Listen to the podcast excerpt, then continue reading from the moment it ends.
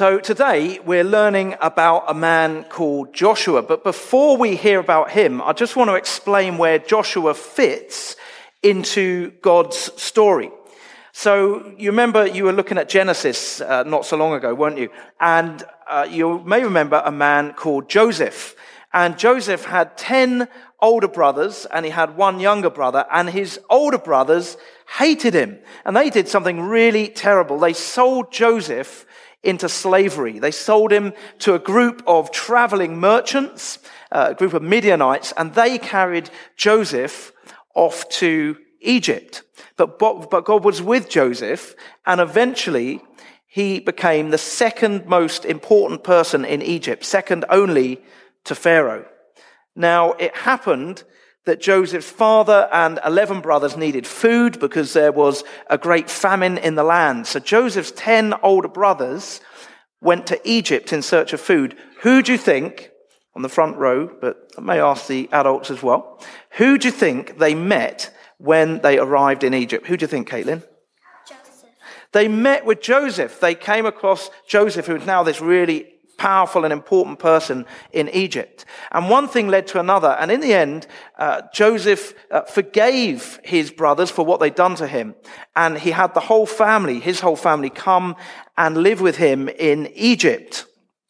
Now, Joseph's family grew and grew and grew, and they became this uh, great people group known as Israel, the Israelites. Uh, but then uh, the Pharaoh died, and another Pharaoh came to power who made the Israelites his slaves. What does it mean to be a slave? Tawana. You work for someone else without getting paid. That's what, what it was for the Israelites. They were doing all the really hard work. They weren't getting paid anything for it. They were being terribly treated. And God saw that his people were being unfairly treated. And he heard his people crying out to him. So he sent them a man named Moses to lead his people out of Egypt and free them from slavery. And God promised to give his people, the Israelites, uh, this, their own country, their own land, where they could live as free people. You know that God always keeps his promises, right? So God led the people out of Egypt and he led them right to the border, right to the edge of this land that he had promised to give them. They were right there. They were just about to enter in, and Moses sent 12 spies into the land to go and check it out, to see uh, what it was like in this place that they were going to enter into. What would they encounter in the promised land? So the spies came back and they said, the land is wonderful. All sorts of things grow there that are good to eat. Uh, it's a great land, but the people who live there are powerful and they live in these huge fortified cities. In fact, they're so big and strong that we felt like grasshoppers next to them. Have you ever stood next to someone who was so big that they made you feel like a grasshopper? Well, that's how these Israelites felt. And you know, it was only two of the spies, so the 12 spies, and only two of them said, God is with us. We can do this. We can enter the promised land. The other, and that was uh, Joshua and Caleb. But the other 10 spies, they said, we, we can't do it. We can't defeat the Canaanites. They're too strong. They're too powerful. We need to get out of here. And the people of Israel got really scared and they turned around and they went back the way they had come into the desert. What do you think those people did for the next 40 years? So I'm 41, so that'll be most of my life. What do you think they did for that long period of time? What, what do you reckon, to, to They were slaves again back hmm? then. They weren't so much slaves again because they didn't go back to Egypt. They went back into the desert, but but it, it, you're close.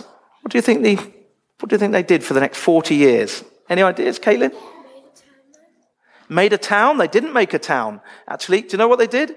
They just wandered around aimlessly in the desert for 40 years. Uh, they didn't have a home. They didn't have anywhere to settle. They just went from place to place until in the end, Moses died And God called Joshua, you know, that one, one of the two spies that said, we can do it, we can go into the land. God called Joshua to be the new leader of Israel. And not only that, but God told Joshua to lead his people into the promised land. They weren't going to wander around in the desert anymore. They had to go into the land that God had given them and face all these big, scary people, the Canaanites that lived there. I mean, it was a huge responsibility for Joshua, wasn't it? I mean, I want you to imagine that you are on the Australian national soccer team. And we've got the women's team up there because they're actually doing much better than the men. Did you know that? The, the, women's soccer team are sixth in the world, in the world ranking. Men are down at 40. So the women are doing a lot better here in Australia. Uh, um, but England aren't so great, so I can't uh, gloat too much. Anyway, imagine that you are on the, uh, the, the Australian soccer team and your captain is the best soccer player in the world. And let's say you're running out onto the pitch to play in the football or soccer World Cup. And all of a sudden the captain falls over, she twists her ankle and she gets injured and she can't play. Who do you think gets nominated? You're on this team, remember? Who do you think gets nominated as the new captain? Who do you think? I'm going to see. Who, who, who do you think? Have a guess. You're not sure? Who do, who do you think? Who do you think, Caitlin? Somebody who believes that in their team. Okay, someone who believes in their team. Who do you think, Tarob? Second best. The second best? Well, let me tell you, the person that gets nominated to be the new team captain is you. You're the new captain. And everyone is looking at you to lead the team. How would that make you feel? How would that make you feel? Nervous. If you're scared, you feel nervous, you might think, I can't do this, I'm not ready for this. And that may well have been how Joshua was feeling when he was made uh, the new leader of Israel. You know, in life, we will all have to do things that are hard. And God will call us to do things that are hard. In fact, God often calls us to do things that we don't think we can do. Have you ever been asked to do something that you didn't think you could do? Have a think for a minute. Adults as well. That's not you sitting there going to sleep on me. Have you ever been asked to do something that you didn't think you could do?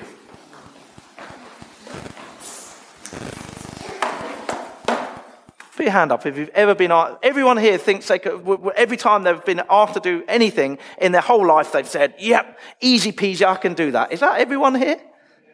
No?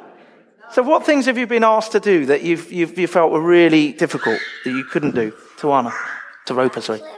A backflip. Okay, so, so a backflip. Yep, if someone asked me to do a backflip, I would be thinking, no, I can't do that. Anything else? Caitlin? Um, last year, when I was going to do a handstand to a bridge. A handstand into a bridge. Okay, that's another tricky thing. That you can do it now. Well, that's a perfect example then. I, um, this was last year. I was in grade two, and the grade three helped me helped me learn to do the handstand to bridge. Wonderful. So someone helped you, but at first you thought, "No way, I can't do that." But then you realised that you could. Anyone else? Anyone else? Uh, Stephen. Eat spinach. Eat spinach. Can you eat spinach? He can force himself now. Okay, so you thought you couldn't do it, but really you can. And I think it's true of all of us in this room. At some point, we've said, I can't do it. And if we haven't thought those words or said those words out loud, we've at least all thought them, I think, haven't we? Uh, you, have come up with some good examples of when you said, I, I couldn't do it. It might have been, uh, you know, as well when, when you're learning to ride a bike without training wheels. Might seem like a long time ago to now, now. Or uh, when you were asked to stand up in front of the whole school and, and speak. That's quite a nerve wracking thing to do. Or, or maybe you've opened your homework on occasions and you said, I can't do it. And often with the things that God asks us to do, we say, I can't do it. God is calling every single one of us to be part of building his kingdom. Now, if we don't read or uh, read the Bible or pray, then it might be that we, we don't hear from God all that clearly. And so we can be oblivious to the fact that God is calling us to anything at all. We, we, we cannot realize that God is actually asking us to do something. But the more that we press in, the more we take our relationship with God seriously, the more we want to get to know Him through Jesus, the more we begin to realize that God wants to use us to build His kingdom. And that's often when we say, I can't do it. And God could be calling you to any number of difficult things. Could be to share your faith with your work colleagues or your friends at school. Could be to invite a neighbor to church or to offer to pray with that person who you know is really uh, struggling. Could be to give generously and sacrificially. It could be uh, to take a risk, whatever it might be. Are we really going to keep coming up with reasons why we can't do what God is calling us to do? Now, I need to caveat that because sometimes in the church, we're asked to do things that we're not necessarily called to do or not necessarily called to do at this time. So we do need to be discerning. But we are all called to something. None of us are meant to be inactive Christians. We're all, uh, we, we all have a part to play in the body of Christ. We all have a job to do. And Israel were called to enter the promised land. Uh, but they got scared, didn't they? And they turned back. And what did they end up doing for the next 40 years? What did they end up doing? Just wandering around in the desert, uh, aimlessly achieving very little. So now Joshua must lead God's people to do the very thing that they were scared of doing before to cross over the Jordan River into the land of the Canaanites. Now, the Jordan River wasn't a huge obstacle in itself. Uh, in the overall scheme of things, even when it's in flood, it's a relatively small, muddy river, and it can be crossed without too much difficulty. Uh, but this was a huge step of faith for Israel. Because as soon as they cross that river, it's like they're saying, yes, we're going for it. We are going to do what God is calling us to do. You see, Israel had to trust God's promises. And God made a lot of promises to Joshua and to Israel. We read about them in our passage this morning.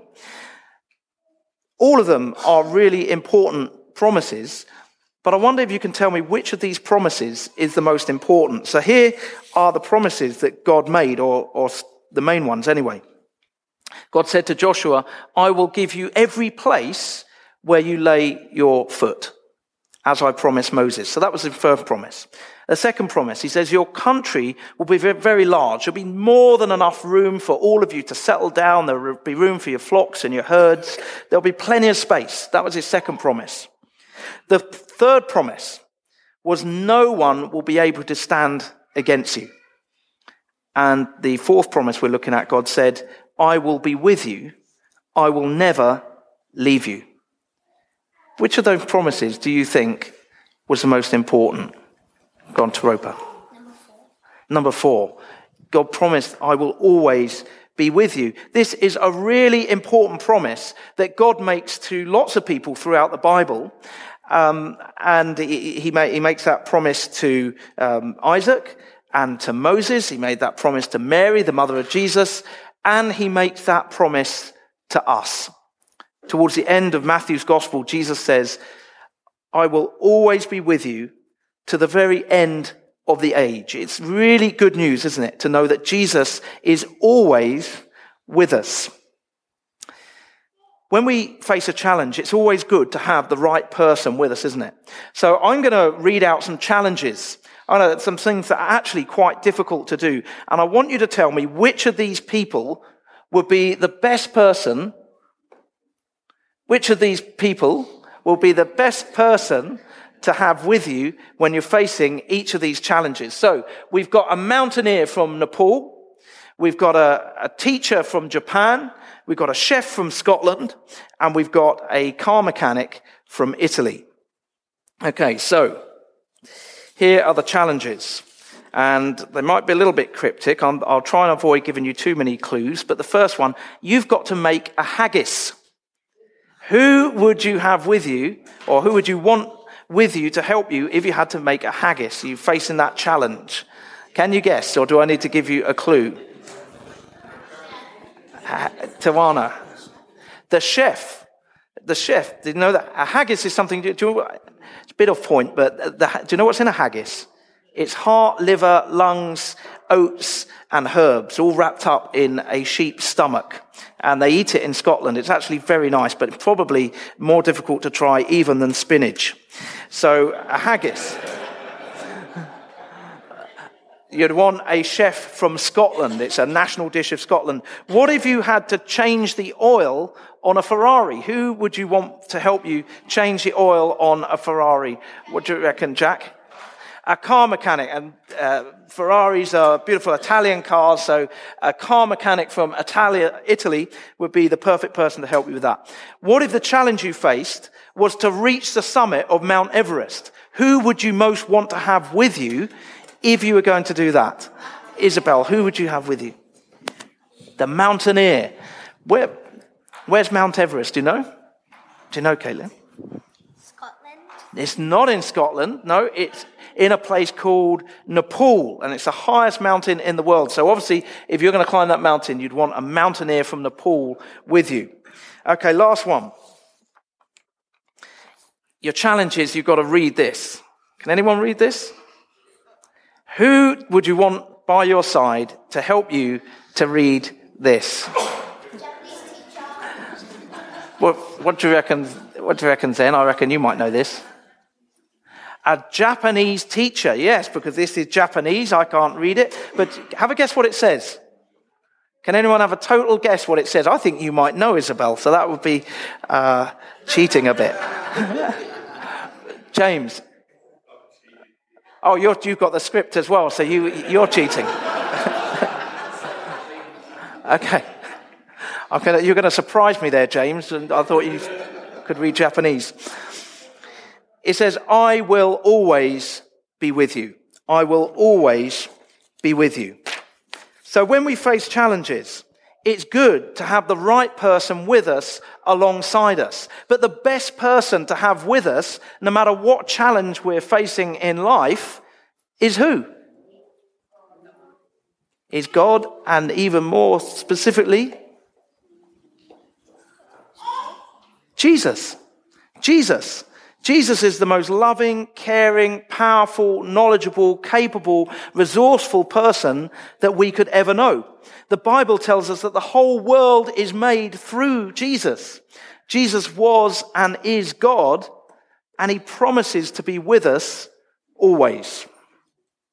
Now, I've got to be honest, I'm not very confident that I could make a haggis or change the oil on a Ferrari or scale Mount Everest or read Japanese. But you know, I think if I had the right person there with me, I could have a pretty good crack at any of those things. And Israel didn't have much confidence that they could defeat the Canaanites, but they knew that if God was with them, then no one could stand against them. And the difficult things that God asks us to do as Christians, we're not confident that we can do those things, but we are confident in Jesus who is with us. And sometimes, especially as adults, life can become so hard that we're not confident that we can keep our heads above water. We're not confident that we can go on doing what we're doing. Uh, sometimes life can be completely overwhelming. We've all felt like that at some stage, haven't we? When the task ahead just seems too big and too daunting. And that is when we must cling to Jesus' promise I will always be with you to the very end of the age. Three times God tells Joshua in those nine verses. Three times he tells him, be strong and courageous. And I think that's because Joshua probably wasn't feeling very strong and courageous. Be strong and courageous. Be strong and courageous. Be strong and courageous. Do not be afraid. Do not be discouraged because the Lord your God is with you wherever you go. What a wonderful assurance that is. But there's one more thing. God gives Joshua a tip, if you like, something to keep him on track, something to enable him to be strong and courageous. He says, or God says this to Joshua, be careful to obey all the law my servant Mo- Moses gave you. Do not turn from it to the right or to the left, that you may be successful wherever you go. Keep this book of the law always on your lips. Meditate on it day and night so that you may be careful to do everything written in it. Now, Joshua only had the law of Moses, which is contained in the first five books of the Bible, but there are actually 66 different books in the Bible, and we've got the whole lot. And I think God would say the same to us. We must live according to God's word. We must read the, the God's word and try and live by it. Um, if we depart from God's word, then we can uh, make our lives difficult and complicated. Caleb and I um, have climbed Mount Flinders a couple of times, and when you get near the top, there's a, a rocky ridge line, and you have to go straight down the middle of this rocky ridge line. If you come off it to the right or to the left, you come off the route, and the route becomes very difficult and dangerous. So there are spiky, uh, prickly bushes. There are uh, horrible looking spiders with huge thick webs. There are loose stones. And probably most dangerous of all, there are some quite big drops, some cliffs that go down either side. So you've got to stay right in the middle of that route. And it's a bit like that with God's word, the Bible. If we read the Bible and we live our lives by it, then uh, we can save ourselves all kinds of problems. And ultimately, we will arrive safely at our destination. That doesn't mean that life will be easy.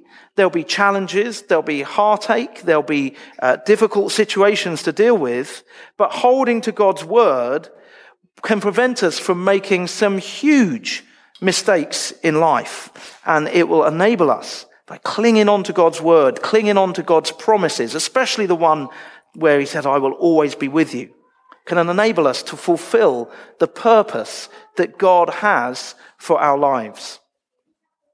God called Joshua to a very difficult task, but he promised to be with him and he told him to obey the law of Moses. And you know what? God calls us to some very difficult tasks, but God promises to be with us. Jesus promises to be with us and he's given us his word, the Bible, to guide us, to keep us on track. Not only that, but he gives us his Holy Spirit that we've been looking at and learning about over the last few weeks.